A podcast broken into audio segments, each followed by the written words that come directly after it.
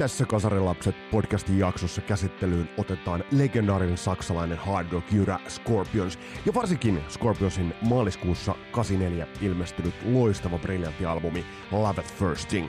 Mun nimi on Vesa Wienberg, tervetuloa matkaan mukaan!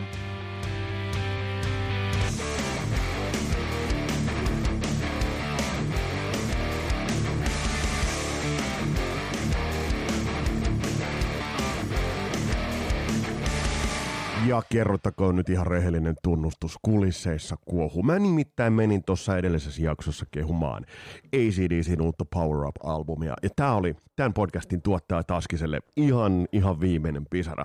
Nimittäin otti siitä sen verran herneet sieraamia vähän rokkaa päälle. Eli, eli nyt, nyt sitten katsotaan, että miten tästä jatketaan eteenpäin, mutta, mutta repivät riidat ovat tällä hetkellä päällä tuolla kulisseissa.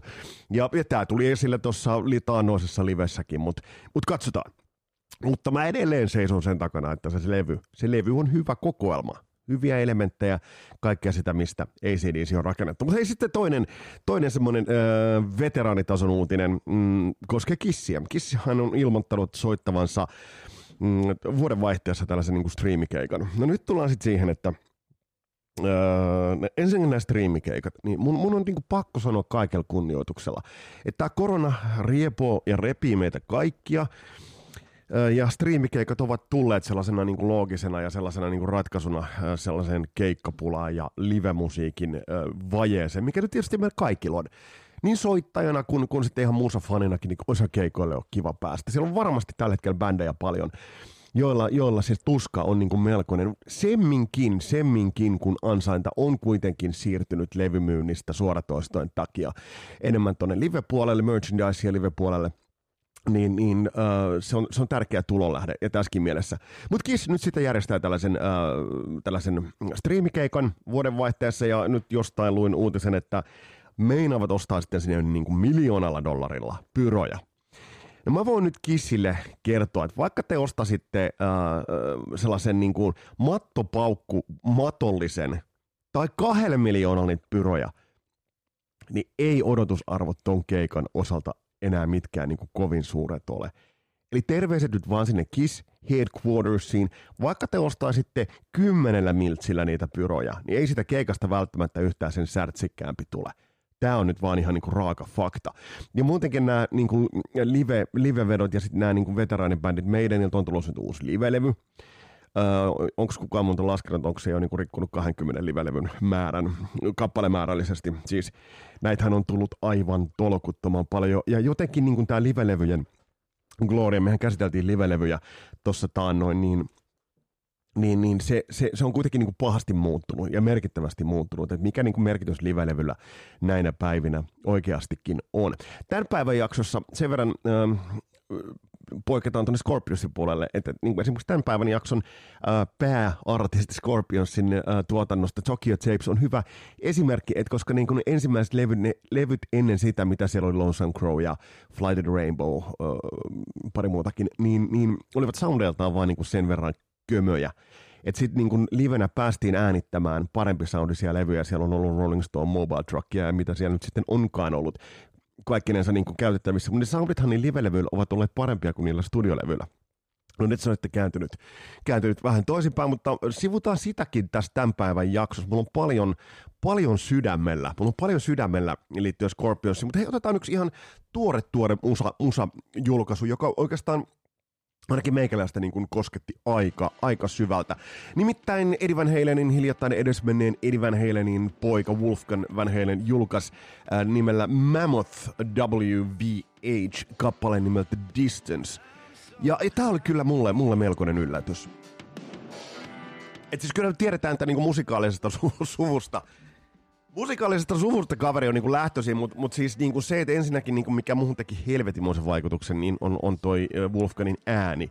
Siis todella, todella hyvä, hyvä tommonen niin kuin grungen perillisistä syntynyt lauluääni. Vähän tulee erilaiset sellaiset niin kuin ehkä länsirannikon Seattlen niin kuin bändit mieleen. Tämä biisi on tyylikäs. Tämä on, tämä on niin kuin mä mietin eka, että miksi teki tällaisen, mutta siis tämä nyt on modernia hard rockia.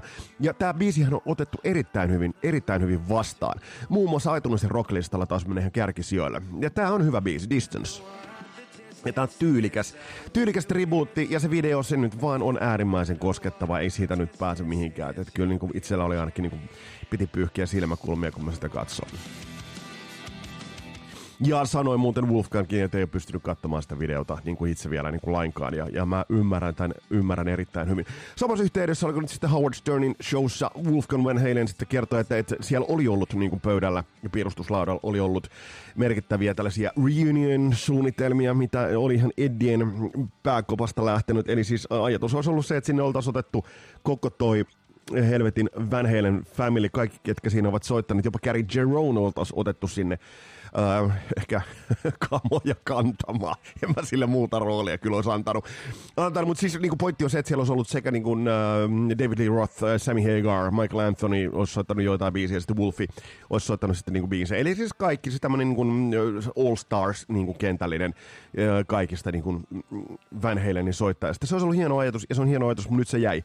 Se ei toteuttamatta, ja ehkä nyt tavallaan sitten myös voidaan sanoa, että niin kuin ihan, ihan hyvä niin. Mutta tämä Distance-biisi, äh, se löytyy täältä kasasin tämän päivän jaksoon liittyen kasasin äh, soittolistan kasarilapset The Best Stings of the Scorpions ja se löytyy, toi äskeinenkin biisi löytyy sieltä pahnan pohjimaisena. Mutta hei mennään tämän päivän epistolaan ja mulla on ensin semmonen pieni apologia luottavana.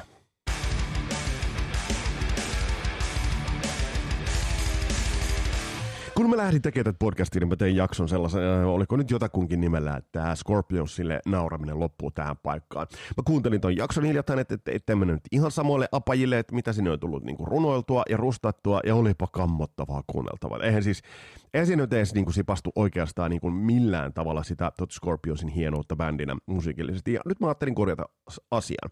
Scorpionshan on muodostunut aikaan saatossa – maineeltaan, mä en sano, että kyseenalaiseksi, mutta on muodostunut niin kuin, äh, siinä on ehkä vähän sellaisia jopa karikatyyrisiä piirteitä, ehkä liittyvät Klausmainen habitukseen tai johonkin Rudolf Schenkerin viiksiin. Mutta tässä jaksossa niin kun palautetaan tuo kunnia täysin ja mä oon ottanut erikoistarkasteluun vuoden 84 maaliskuussa ilmestyneen Love at First Thing-albumin, joka on, äh, mä sanon, että se on yksi Mä sanon nyt näin. Se on vuonna 84 ollaan todettu tässä podcastissa lukuisia kertoja. Mä tuun listaan noin vuoden 84 albumit, mutta mä nyt sanon paljastan jo sen verran, että kyllä mä sanon, että Love at First Thing on soundillisesti biisien valossa ja muutenkin niin se on 84 ilmestyneistä albumeista. Se on se number one.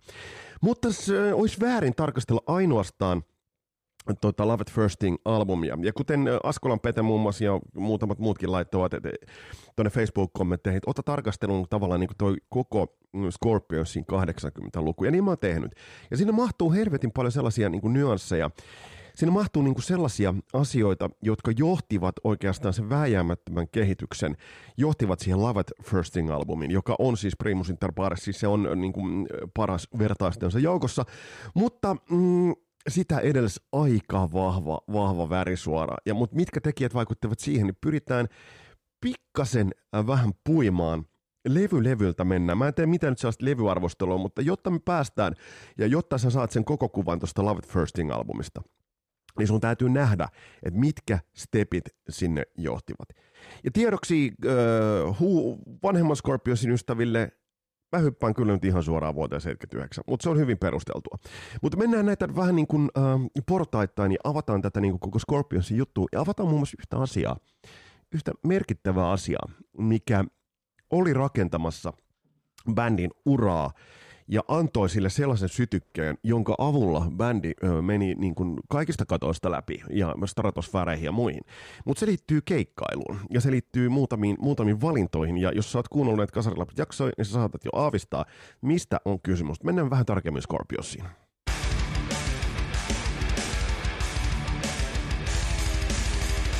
Kun me aletaan tarkastella niin kuin tässä valossa ja me tähdätään nyt sinne Love at Firsting-levyyn, meidän täytyy lähteä liikkeelle vuodesta 79. Uh, Mutta mut jos nyt ajatellaan sitä Scorpiosin taustaa, että siellä oli semmoinen itsensä, vahva itse, itsensä etsimisen jakso. Et jos me katsotaan niitä levyjä, mitä siellä, siellä on ollut niin kuin taustalla, niin mikä niitä värittää, niin totta kai on se, että bändillä on ollut, niin kuin on todettu aikaisemminkin, Uli John Roth ja Michael Schenker, erittäin vitaaleja, uh, innovatiivisia, poikkeuksellisia kitaristeja.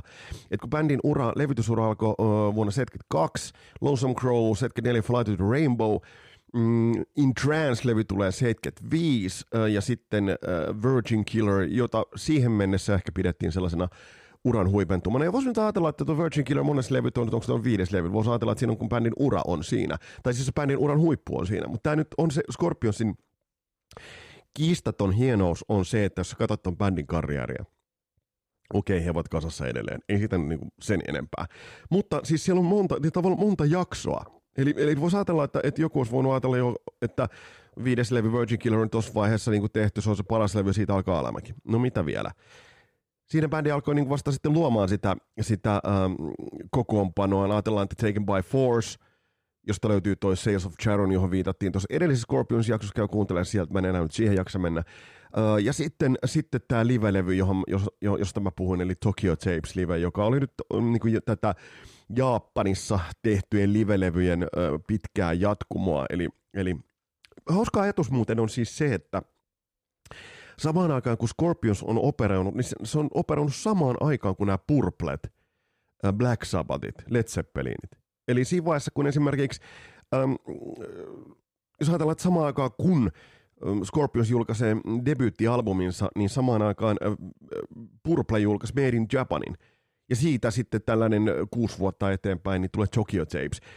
Eli aika tuoreilla jäljillä paineltiin kuitenkin ihan tuon niin kuin alkuseurakunnan kanssa. Mutta asiat kuitenkin, niin mä nyt hyppään eteenpäin ja mä menen nyt siihen, että mikä alkoi rakentaa sitä niin kuin isoa suosiota, isoa suuruutta Scorpionsille, niin se pysäkki ja ne asiat alkoivat tapahtua vasta 70-luvun lopussa, kun alettiin tehdä levyä, jonka nimeksi tulisi Love Drive.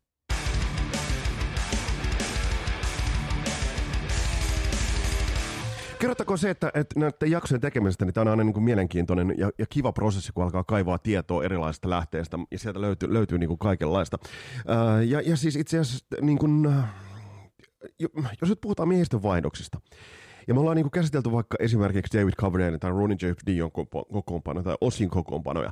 Siellä oli jatkuvaa muutosta. Siellä oli jatkuvaa muutosta ja niin oli Scorpionsillakin. Oli kokoonpanossa jatkuvaa muutosta 70-luvulla, mutta kun bändi tuli tuohon 80-luvun pysäkille, niin kokoonpano alkoi vakiintumaan.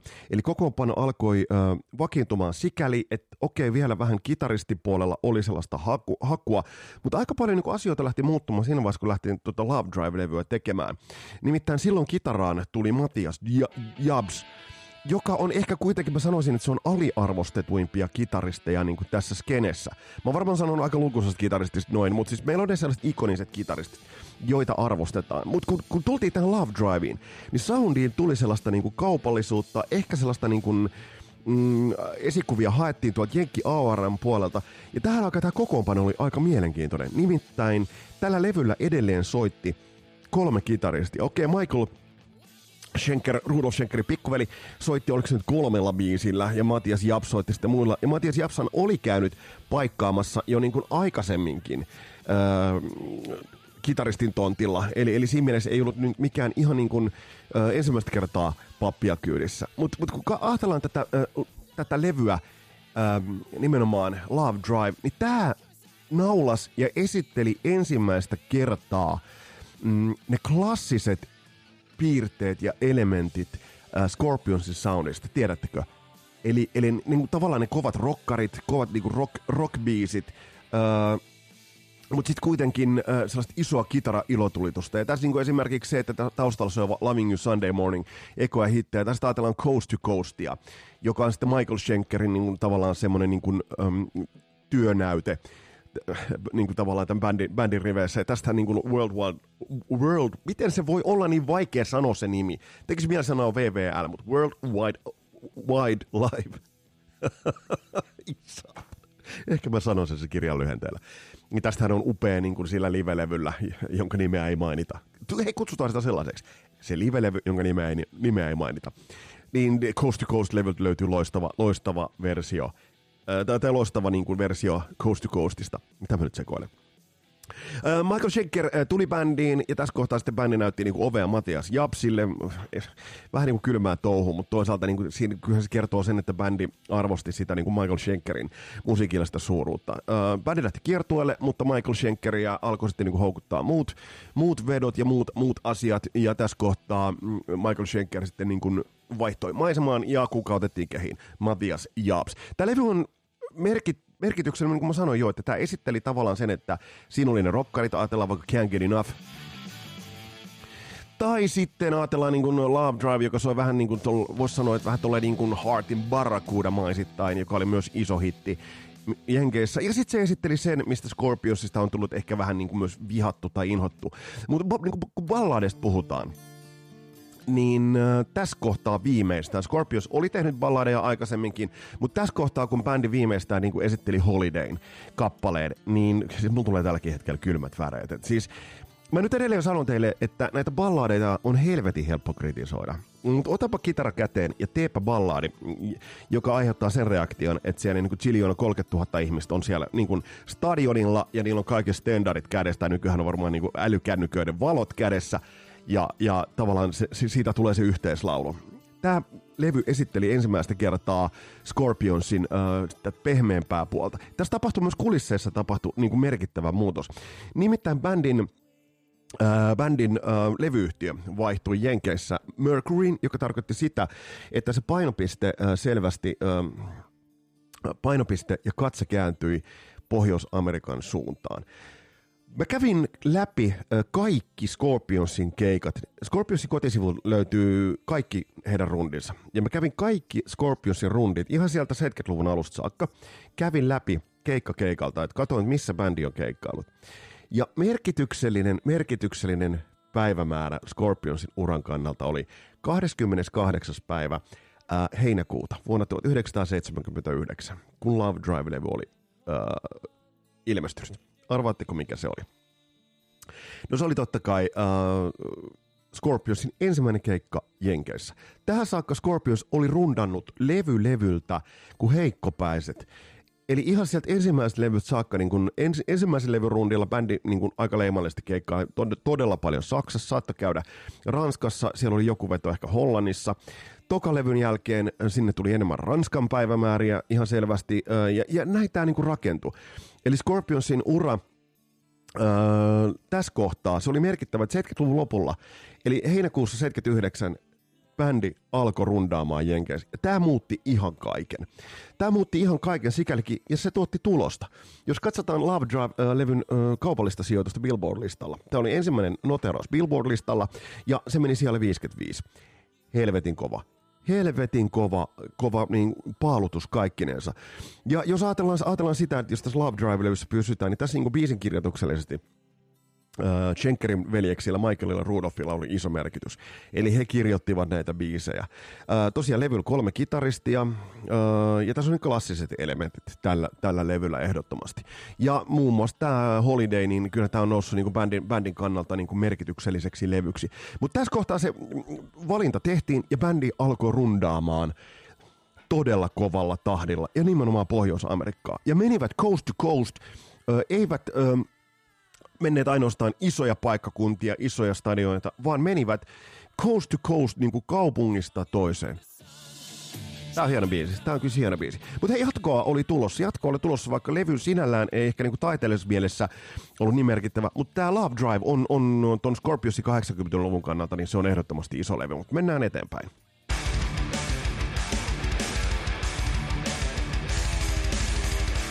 Uh, mä pakittelen sen verran vielä, että mikä muuten on hauska biisi tuolla uh, Love Drivella, niin tää Is There Anybody There? Eli siis on otettu tämmönen niinku reggae-biitti tähän näin. Ja sitä toimii siis todella hyvin. Mutta se siitä hei. Mut seuraava levy, kun sitä lähdettiin tekemään, niin siellä alkoi niinku pikkasen tulla varjoakin. Ja näistä on niinku paljon ollut puhetta näistä varjoista ja vaikeuksista, mitä bändille niinku tossa vaiheessa tuli. Nimittäin Klaus Maine, kavereiden kesken klasu. Hänellä kun nämä kurkkuvaivat alkoivat niin kuin tulla, tulla tossa, tossa mm, kohtaa niin kuin kehiin ja mukaan. Uh, ja, Mutta se, mikä tässä kohtaa tuli sitten elementiksi, niin tuli se, että bändin on mielenkiintoista katsoa Animal Magnetism-levyä, joka ilmestyi sitten äh, vuonna 80, eli vuostosta. Ja se on muuten aika huikea, että Love Drive 79, helvetimosta rundaamista, ja sitten tulee Animal Magnetism-levy, tulee sitten seuraavan vuonna. Äh, niin jos nyt ajatellaan, että se ei ole biisis, biisillisesti ihan niin hyvä kuin Love Drive, niin pitää ottaa huomioon, että millaisessa tilanteessa se tehtiin. Tuossa niin kun, jos katsotaan niin biisin kirjoituksellisesti, niin tuossa kohtaa esimerkiksi Herman German, eli Herman Raarebel, jäykkäkätisin niin rumpali, mitä ikinä maa on päällään kantanut, niin kirjoitti muun muassa sanoja. Make it real, siitä tuli yksi ton levyn niin hiteistä. Tässä kohtaa Matias Japsin jotenkin se rauhallisuus niin tulee esille, että tässä kohtaa alkoi kantaa isoa roolia. mutta tässä on Herman Raarebelin sanat. Eli, eli vielä se biisin kirjoituksen kannalta, niin siellä oli, oli sitä, niin kuin sitä vaihtelua. Ja tämä levy muun muassa se keikkasuosikki, että ajatellaan The Zoo-biisiä, joka on niin kuin sillä live-levyllä, jonka nimeä me mainitsin, niin on todella komea, komea vetu, veto. Mutta tässä kohtaa levy vähän kuulee sen, että itse asiassa Klaus Mainen ääni on vähän niin kuin painunut. Öö, mutta se, mikä bändillä jatkui tämän levyn tiimoilta, niin rundaaminen Jenkeissä vaan lisääntyi. Eli siis äh, Animal Magnetism kiertue meni jo suurimmaksi osaksi itse asiassa Pohjois-Amerikan puolella. Toki keikkailivat muuallakin, toki keikkailivat Japanissa ää, ja sitten tuossa keskisessä Euroopassa. Saksa, Ranska, Hollanti ja totta kai Englannissa. Englannissa paljon keikkoja, mutta painopiste kääntyi ihan selvästi ää, tonne Amerikan markkinoille. Ja tulihan tähän semmoinen stadion soundi. Että kyllähän niin tässä kohtaa, jos ajatellaan niin Scorpionsin soundia, niin tulihan tässä niinku semmoinen niinku iso stadion. Tämähän on stadioneille tehtyä musiikkia. Ei tämä mitään sellaista tavastia klubin kamaa ole, vaan nimenomaan sellaista, että kuten esimerkiksi äh, Matt Lang on sanonut niin kuin, äh, Def Leppardin soittajille, että soittakaa niin, kuin, niin yksinkertaisia fillejä esimerkiksi, että siellä niin kuin stadionin takakaarteessakin oleva ymmärtää, että mistä siinä on kyse. Ni, niin tämä meni just siihen piirtaan, stadion rockia. Mutta, mutta tästä bändin niin kuin oikeastaan äh, sit tultiin niihin vaikeuksiin ja sitten tuli se niin kuin, tilanne, että oli jo jopa epäilyä siitä, että miten, miten ähm, kykenee Klaus Maine laulamaan. Äh, eli, eli tosiaan niin oli laulanut ja, ja pitää muistaa, oli rundannut ihan 70-luvun alusta saakka ihan äh, yhtäjaksoisesti. Eli se rundiputki oli niin kuin todella raastava. Ei ihme, että se laulajalle kävi. Mutta jos katsotaan Animal Magnetism-levyn menestystä. Ja nyt puhutaan, mä lasken ton Love Driven siihen 80-luvun niin kuin Scorpionsin klassisten levyjen putkeen, koska se kaatui sinne 80-luvulle enemmänkin. Uh, yleisölöys Jenkiessä. Uh, ja mä nyt puhun edelleen painottaa. Mun ei nyt tarvi enää teille selittää, että miksi mä painotan noita Amerikan markkinoita. Mä painotan niitä siitä syystä, että niillä on se merkitys. Uh, Animal Magnetism-levy Billboard-listalle siellä 52. Edeltävä levy Love Drive siellä 55. Yleisö alkoi löytää. Kova duuni alkoi maksaa itseään takaisin mm, bändi rundasi todella kovasti, mutta sitten tuli isoja, isoja kysymysmerkkejä. Ja tässä kohtaa bändin jäsenistä, ja tässä kohtaa bändin kokoonpanohan oli mennyt siihen klassisimpaan kuosiinsa, eli siellä oli Herman Zigerman, Herman Radebel rummussa, Francis Buchholz bassossa, Matthias Japs kitarassa, Rudolf Schenker kitarassa, ja sitten Klaus Maine laulussa. Mutta Klaus Maine meni tässä kohtaa telakalle ja sitten esiin astuu. Oikeastaan mä voisin sanoa, että tämän podcastin ja tämän jakson uh, se päätähti, uh, joka, mihin ajatukseen mä oon äärimmäisen paljon kiehtoutunut ja minkä ympärillä mä oon todella paljon tässä, niin kun, mä oon pohtinut sitä todella paljon, nimittäin Rudolf Schenkerin hienoutta.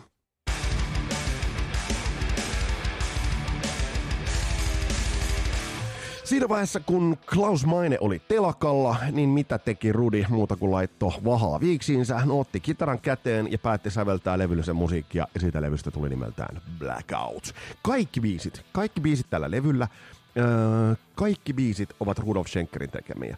Ja, ja Rudolf, kun puhutaan 80-luvun kitaristeista, niin mäkin on ihan niin kuin, kyllästymisen saakka tässä aina niin korostanut näitä tällaisia niin soolotiluttajia, pilittäjiä ja nopeita ja niitä tekniikka, tekniikkataitureita. Mutta kun tullaan nyt tuohon Rulo Schenkerin niin hienouteen kitaristina, äärimmäinen melodiataju, äärimmäinen melodiataju.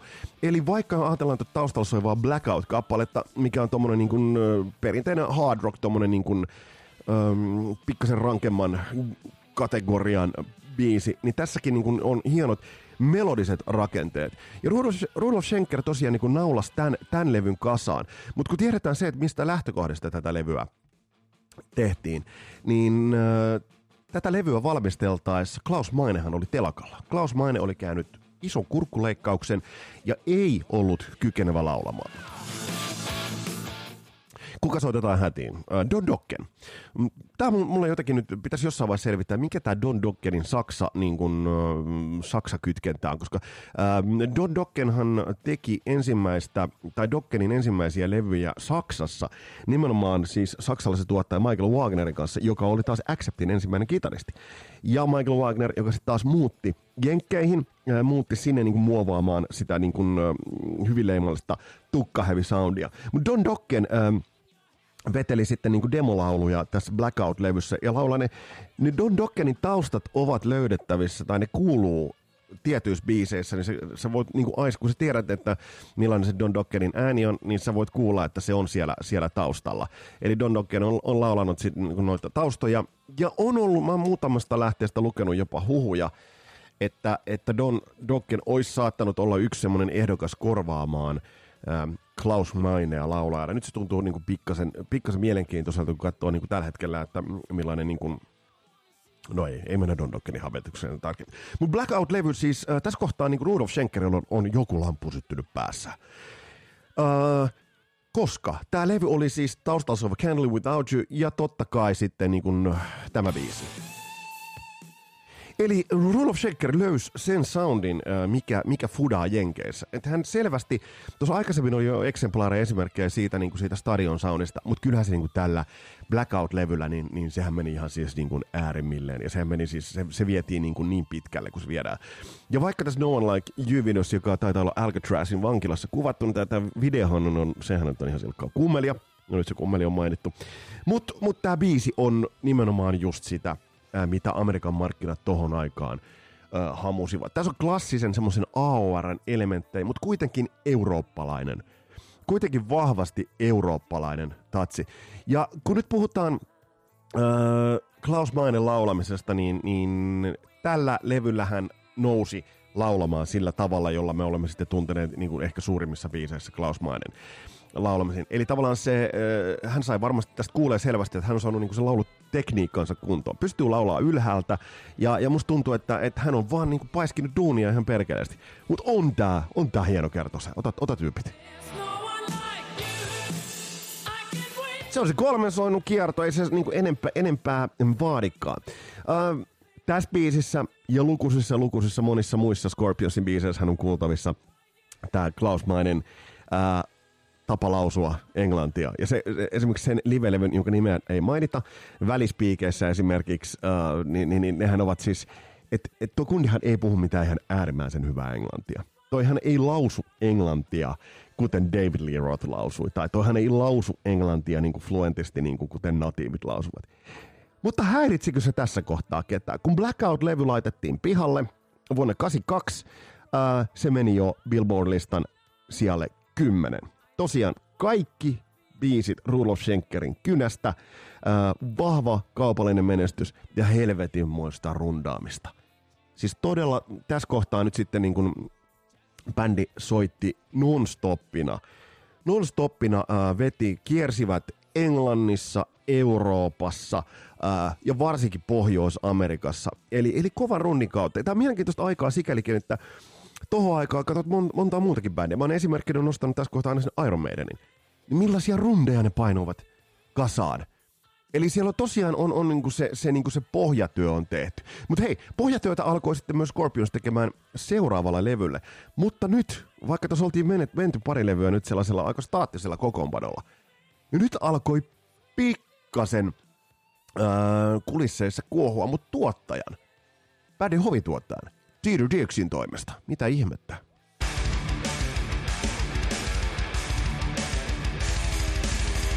Kuten mä sanoin tuossa vähän aikaisemmin, niin jos nyt ajatellaan niin soitannollisesti Scorpionsin soundia, Klaus Mainen laulu, briljantit melodiat, todella laadukkaat kitarat, eli Matias Japsin, Rudolf Schenkerin kitarat ovat melodisia, niin se on kuitenkin se hard rock särmä. Mä tykkään erityisesti Matias Japsin tavasta niin kuin fillailla sinne väliin, josta niin kuin kohta kuullaan hyvä esimerkki, jo nimittäin Big City Nights.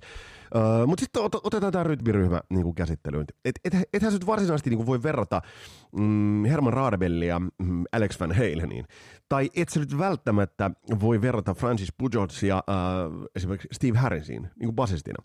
Ja tämä nyppi myös bändin tuottaja Dieter Dirksia. Dieter Dirks teki erittäin laadukkaat soundit kaikille noille levyille, mutta mut hän ei ollut missään nimessä tyytyväinen uh, bändin rytmiryhmään. Ja bändi, kun alkoi valmistella sitä levyä, joka on ehkä nyt tämän, tämän podcastin niin kuin se pihvi, niin, eli Love at First Thing-levyä, niin bändi tuli Ruotsiin, Tukholmaan valmistelemaan tota levyä. Ja mitä tekee tuottaja? Tuottaja ähm, sinne siis sinne levysessioihin paikan päälle menivät siis Klaus Maine, sinne meni Matias Jabs ja sinne meni Rudolf Schenker – ja sitten Dido Dirks, hövelinen kaveri, soittaa, hei mä, mä soitan tänne pari, pari tota, muusikkoa myös tänne. Hän soitti sinne paikalle uh, Dio ja Rainbow Basset Jimmy Bainin, ja uh, taisi siihen aikaan soittaa, soittaakin itse asiassa Rainbows, eli rumpali Bobby Rondinellin.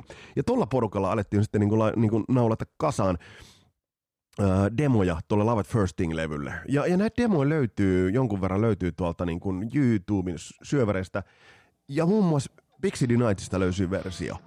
Ja mun tietääkseni tällä versiolla nimenomaan basso soittaa Jimmy Bain siinä. Ja sitten rumpuja soittaa Bobby Rondinelli.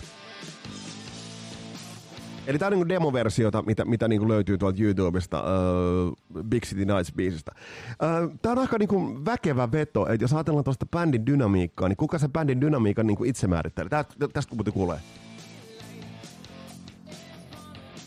siellä se klasulla oleskelee. Tämä kuulostaa melko valmiilta, ja jos nyt ajatellaan, tota, otetaan tarkastelun bändin dynamiikka, niin bändi itse määrittelee sen, ei tuottaja. Ei määrittele tätä. Ja tässä kohtaa onhan se nyt todettava, että niin Scorpionsin soundiin on aina kuulunut tietty kulmikkuus, nimenomaan jos sä kuuntelet ähm, tuota rytmi, rytmipohjaa. Francis Buchholz, miten se lausutaankaan, ja sitten Herman Raadebeli. Se on vähän kulmikasta. Mä voin kuvitella, että äh, Dieter Dirks, tuottaja, on halunnut vähän niin kuin toisenlaista soundia. Ja on halunnut vähän, ja oli jo aikaisemmilla levyillä, varsinkin tuohon basisti Fransiksen oli ollut, ollut niin kuin tyytymätön. Eli ei ollut niin kuin tuota hänen soittotapaansa ei, ei ollut sitten niin kuin, ja hänen soitantaansa niin kuin, ei ollut siitä niin kuin pitänyt. Ja oli sanonut aikaisemminkin, että, että, että äh, heidän pitäisi kehittyä muusikoina enemmän. No jos mietitään, että sä soitat tuollaisen paristaa 250 keikkaa vuodessa ja jos et kehity muusikkona, niin ehkä tietysti niin tuottajakin voi siinä kohtaa katsoa peiliin. Mutta mitä tässä kohtaa tekivät? Sitten muut skorpparit, no tekivät sen päätöksen, että ei vittu, me lähdetään takaisin Hannoveriin ja me mennään niin kuin sinne niin kuin originaalilla kokoonpanolla äänittämään levyä. Fiksu veto, koska tosta levystä sitten tuli suurimpi, suurempi kuin kukaan olisi osannut arvata. Tosta levystä tuli nimittäin todellinen hitti ja se levy on nimeltään Love at First Thing.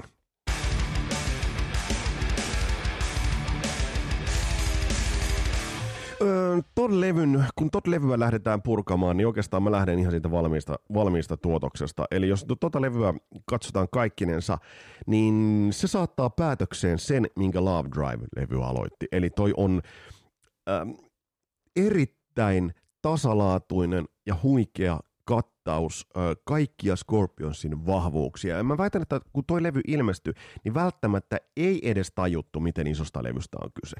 Et kun ajatellaan sitä, että se lähtee tuolla Matias Japsin niin kuin loistavalla kitaralla ui sisään ja lähtee Bad Boys Running Wild.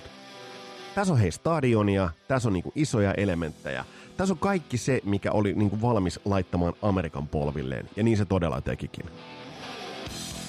onhan tämä kulmikas tämä soitto. Ja tästä te nyt kuulette, kun tämä niinku lähtee, niin, että toi, niin tavallaan tuo rumpa tästä. Mutta se kuuluu tähän. Oikeastaan niin kuin se, että jos tuolla joku, joku, joku Nico McBrain vetäisi tuolla taustalla niin kuin niin ei, ei, ei se olisi niin kuin sama. Ei tämä ole sama, jos yhtäkkiä tässä kohtaa äh, ajatellaan vaikka Klaus Mainea, että se olisikin niin kuin alkanut niin kuin lausumaan teksasilaisittain mm, teksasilaisittain tota, tota, uh, englantia. Eli tässä, tää niin kuin, tässä he tekivät niin kuin sarjan oikeita ratkaisuja. Ja tämän levyn kaikki biisit ovat uh, Rudolf Schenkerin kynästä. Uh, Klasu oli tehnyt sinne kyllä lyriikoita, mutta mut siis niin kuin kaikki tämä musiikki, ja se musiikki ja nämä sävellyksethän ovat tässä niin kuin se ehdoton niin kuin pointti. Tältä, tältä levyltä voisi nostaa ihan niin kuin minkä tahansa niin kuin biisin. Nämä on yhdistelmä mm, loistavia riffejä ja myös loistavia biisejä. Et siihen ei kaikki pysty. Ja taas tämä kaikki, niin tämä on tietoisesti rakennettu niin stadioneille. Ja kyllähän yleensä tämän levystä niin kuin löys, löysikin, eli, eli tuohon meidän niin kuin, ö, meille tärkeämpään mittareen Billboardin listalle tämä kiipesi siellä kuusi. Ja sitten mitä on myynyt niin tripla platinaa. Eli tämä oli, tämä oli niin kuin se, niin kuin sanotaanko, se, niin kuin se myynnillisesti niin kuin onnistu, onnistuneen levy. Ja todella tasainen levy siis niin kuin mone, monella tapaa. Että jos nyt ajatellaan et, et, et, mitä mä niinku ihastelen tässä, niin tämä on hyvä kombinaatio niin kuin, tavallaan sitä hard rockia ja sit sitä pehmeämpää puolta. Ja sit yhdistäen sen, että esimerkiksi I'm Leaving You-kappale on musta hyvä esimerkki siinä, että tää on semmonen, mitä kundit on voinut digata, yes, ja sitten toisaalta kun Klasu lähtee laulamaan, niin, niin myös mimmit ovat voineet olla tässä silleen, että mm, aika kiva.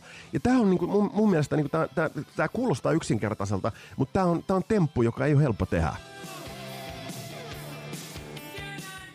Mä oon aina puhuttu kitaristeista, kun mä oon puhuttu, niin, niin me harvemmin on puhuttu Rudolf Schenkeristä niin kuin kitaristina. Mutta se, mikä, missä sitten taas Rudolf Schenker, niin, niin tavallaan, että missä hän osoittaa niin kuin kaikille, että miten ne melodiat oikein niin kuin sitten taipuvatkaan. Niin musta tämä Big City Nights. Tässä on muuten Eli tässä kuuluu taas pikkasen tota, niin kuin vähän sellaista kankeita soittoa, tuollaista niin kuin, siis niin kuin, tavallaan kun tiedetään, että tosiaan nämä jäykät ranteet Herman, mutta tämä solo. Se on Rudolf Schenker. Eli siis Rudi tuli ja näytti itse, että miten, miten toi niinku soolo soitetaan. Tämä kappale on jollain tavalla tehty niille parkkipaikoille ennen keikkaa, missä jengi vetää sitä pre-show-meininkiä. Siellä on barbecue tulilla, siellä on niinku tailgate-partit menossa.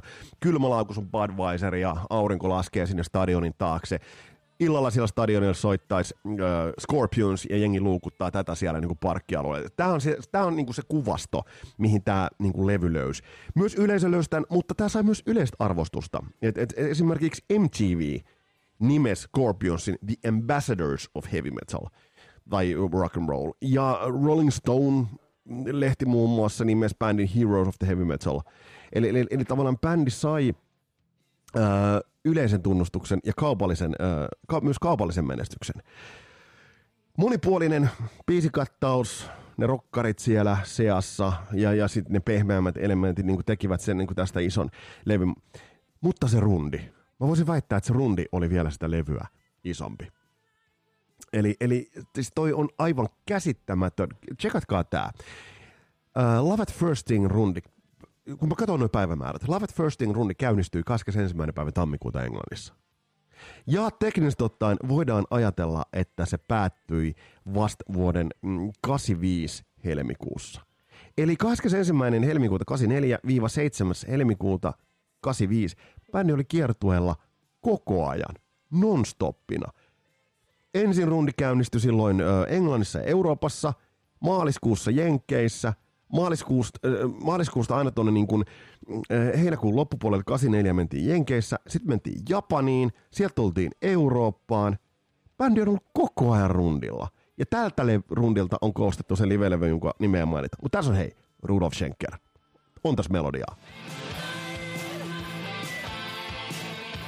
Tämä on taas soolo, jota sä voisit niin laulaa mukana. Tämä on soolo, jota sä voisit niin viheltää ihan niin kuin ongelmit Tämä ei ole vaikea.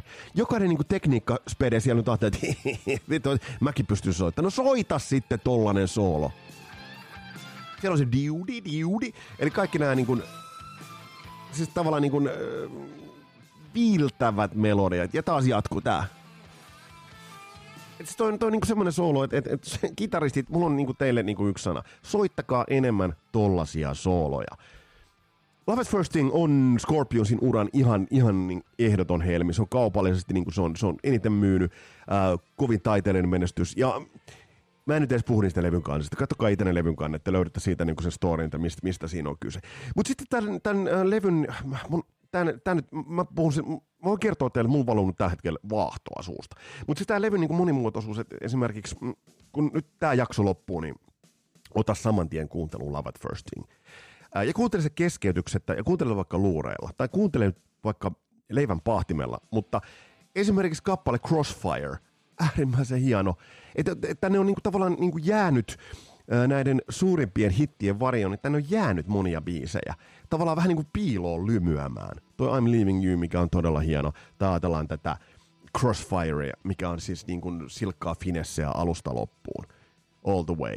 Niin, niin, niin tämä kuvasta, ja tämä ei niin kuin, kestoltaan tämä kuitenkaan, tämä ei ole mikään niin kuin megalomaaninen opus. Tää, eli tämä ei ole niin kuin mikään semmoinen semmoinen niin päiväkausia kestävä kokonaisuus, vaan tämä on niin kuin albumi. Tässä on alku, tässä on loppu, onko tässä nyt kymmenen biisiä kaikkinensa. Ää, ja sitten on se yksi biisi. Sitten on se yksi biisi, josta on aikaan saatossa, josta on aikaan saatossa tullut ehkä vähän semmoinen karikatyyri. Kuten nyt Klasustakin, kuten nyt tosiaan aikaisemmin totesin. Mun pitää muistaa se, että siinä vaiheessa kun Scorpions tuli tällä Still Loving You-kappaleella, niin, niin bändillähän oli kova rekordi noissa äh, balladeissa. Siellä oli Holiday ja When the Smoke is Going Down ja muun muassa mitä muitakin siellä oli. Ja sitten he tulee tällaisella. Mm, tämä kappalehan on taas niitä, että niin yksinkertainen, niin helppo, mutta kun sä tarke- tarkemmin katselet, miten niin Still Loving You on laitettu kasaan, niin, niin tämä nojaa valtavasti tarinan vahvuuteen ja tulkinnan voimakkuuteen, ja se on niin kuin tässä viety todella pitkälle. Eli, eli tämä on, niinku, siis tää on semmoinen, ja sitten se, että tämä niinku naulataan sinne levyn loppuun. Ähm, meillä on ollut useita teorioita kasarilapsissa siitä, että millainen biisi pitäisi löytyä mistäkin. Kundit päättivät, laitetaan Still Loving You loppuun. Ja taas solo. Tämä taitaa olla muuten Matias Jabsin solo. Tämä on hieno. Tässä on makea, kuunnelkaa miten avaa volyymi potikkaa. Että se, nyt tulee säröä enemmän. Tässä. Nyt. Ei saata. Huh, huh, huh, huh. Tästä voisi sanoa niin kuin, niin kuin paljon, tästä voisi puhua jo tästä yhdestä biisistäkin niin pitkään. Tästä tuli balladeiden kantaisa, tästä tuli se ballaadi, tästä tuli se huoneentaulu, johon niin kuin aina niin kuin katsotaan, kun tehdään se ballaadi. Öö, tää, tällä on kestoa, todella tämä ei mikään lyhyt biisi, mutta tämä on hieno biisi. Tämä on hieno biisi, öö, Love at Firsting on äärimmäisen hieno levy. Ja tosiaan yleisö löysi sen hienosti. Bändi rundas kuin pienet elukat. Billboardin listalle siellä kuusi. Tämä oli ehdoton öö, Rudolf Schenkerin luomisvoimaa. Tämä oli osoitus bändin yhteneväisyydestä. Bändi teki tämän alkuperäisellä kokoonpanollaan. Ja tästä on erilaisia viittauksia. Tämä on myös ensimmäinen levy, joka on äänitetty digitaalisesti. Mä en tiedä, mitä se tohon aikaan on ollut, mikä Macintosh siellä on ollut. Mutta hei, sitten kun mennään kertsiin, sitten mennään isosti.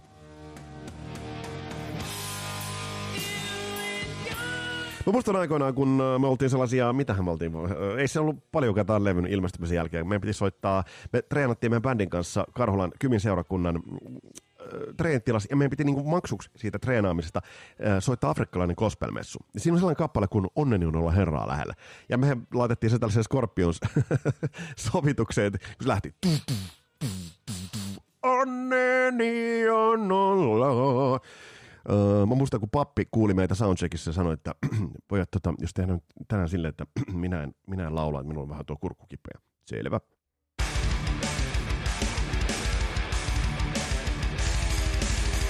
Mitä bändille tapahtui sitten tämän jälkeen? No, bändihän on edelleen kasassa siellä. Bändi, niin kun, seuraava julkaisu oli Savage Amusement. Siinä oli neljä vuotta nyt sitten oli niin näiden kahden levyn, eli Love at Firstingin ja sitten tuon levyn niin kuin kannalta. Mutta mut se on täysin ymmärrettävissä, koska niin kuin vielä vuoden 86 puolella bändi periaatteessa veti niin kuin noita Love at Firsting kiertojen päivämääriä. Eli se kuvastaa sitä, että miten helvetin pitkä se rundi oli. Uh, Savage Amusement oli, mä muistan, kun mä ostin sen ihan tuoreeltaan. Se on ihan ok levy, mutta se on nimenomaan ihan ok levy. Toisaalta bändi olisi voinut niin kuin naulata minkälaisen levyn tahansa tuon Love at Firstingin ja sen live-levyn, jonka nimeä me mainitsen jälkeen, ja silti se olisi ollut niin jonkinasteinen pettymys. Tuot levy, kun mä kuuntelin tätä podcastia niin on siinä upeat biisejä. Esimerkiksi uh, Don't Stop at the Top, niin, josta myös Children Bottom on tehnyt hauskan version. Niin, uh, siis eihän tuo huono levy ole. Toki siinä vähän niin kuin nyt näkyy se, että kundit vähän liian lii, liiaksi benchmarkkasivat sen, että mitä David Coverdale ja Def Leppard tekivät. Ja, ja sitä ajatellaan Rhythm of Lavia esimerkiksi, niin siellä on siis, tai Saudillisesti tuo levy, että, että siellä on hysteriaa kuunneltu ja 87 kuunneltu, että hei, me halutaan tehdä vähän tuota samaa sorttia. Ehkä tässä kohtaa Scorpionsin olisi pitänyt löytää, luottaa niihin omiin vahvuuksiinsa paremmin. Mm, mutta ei se missään nimessä mikään huono levy. Billboard-listan siellä viisi on myynyt sitten niin kuin yli miljoona kappaletta. Uh, hyvä levy. Siellä tuli sitten Monsters of Rock kiertu, että sieltä tuli neukkukeikat ja kaikki tämä niin kuin, niin kuin saaga. Ja bändihän jatkaa edelleen. Mä oon itse nähnyt kerran bändin livenä. Menin katsomaan vähän silleen, että heko heko. Ja bändi puhalsi minut niin kuin suurin piirtein siitä takaseinästä ulos, vaikka se olikin ulkokeikka. Tässä oli mun poiminta ja pohdinta uh, Scorpionsin 80-luvun klassisista biiseistä uh, ja varsinkin briljantista rock-albumista, hard rock-albumista Love at First Thing.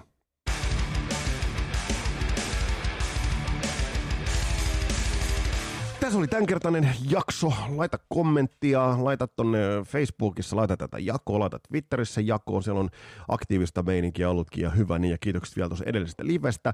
Mm, tulevassa jaksossa mä tuun ottaan tarkasteluun tuottajan. Mä tuun ottaan tarkasteluun suomalaisen tuottajan, suomalaisen kasarisoundin määrittelijän, edesmenneen TT Oksalan ja jonka uraan tuotoksia levyihin vähän tossa niin pureudutaan. Ja mulla on siinä myös haastattelu. Mä nimittäin silloin, kun TT Oksala siirtyi ajasta iäsyyteen ja yläkerrostudioihin, mä silloin haastattelin Pave Maijasen. Ähm, TT Oksalan urasta, ja vaikka Pave on tällä hetkellä valitettavasti sellaisessa kondiksessa, että ei pysty haastatteluja antamaan, tsempit terveiset Pavelle, niin mulla on joidenkin vuosien takaa mulla on haastattelu, jossa Pave kertoo omia muistikuviaan ja, ja, TT Oksalasta. Ja mulla on myös vähän niin kuin omaa teoriaa liittyen TT Oksalan soundiin. Tässä oli tämänkertainen Kasarilapset, mukavaa, että olit kuulolla. Palataan astialle. Moro!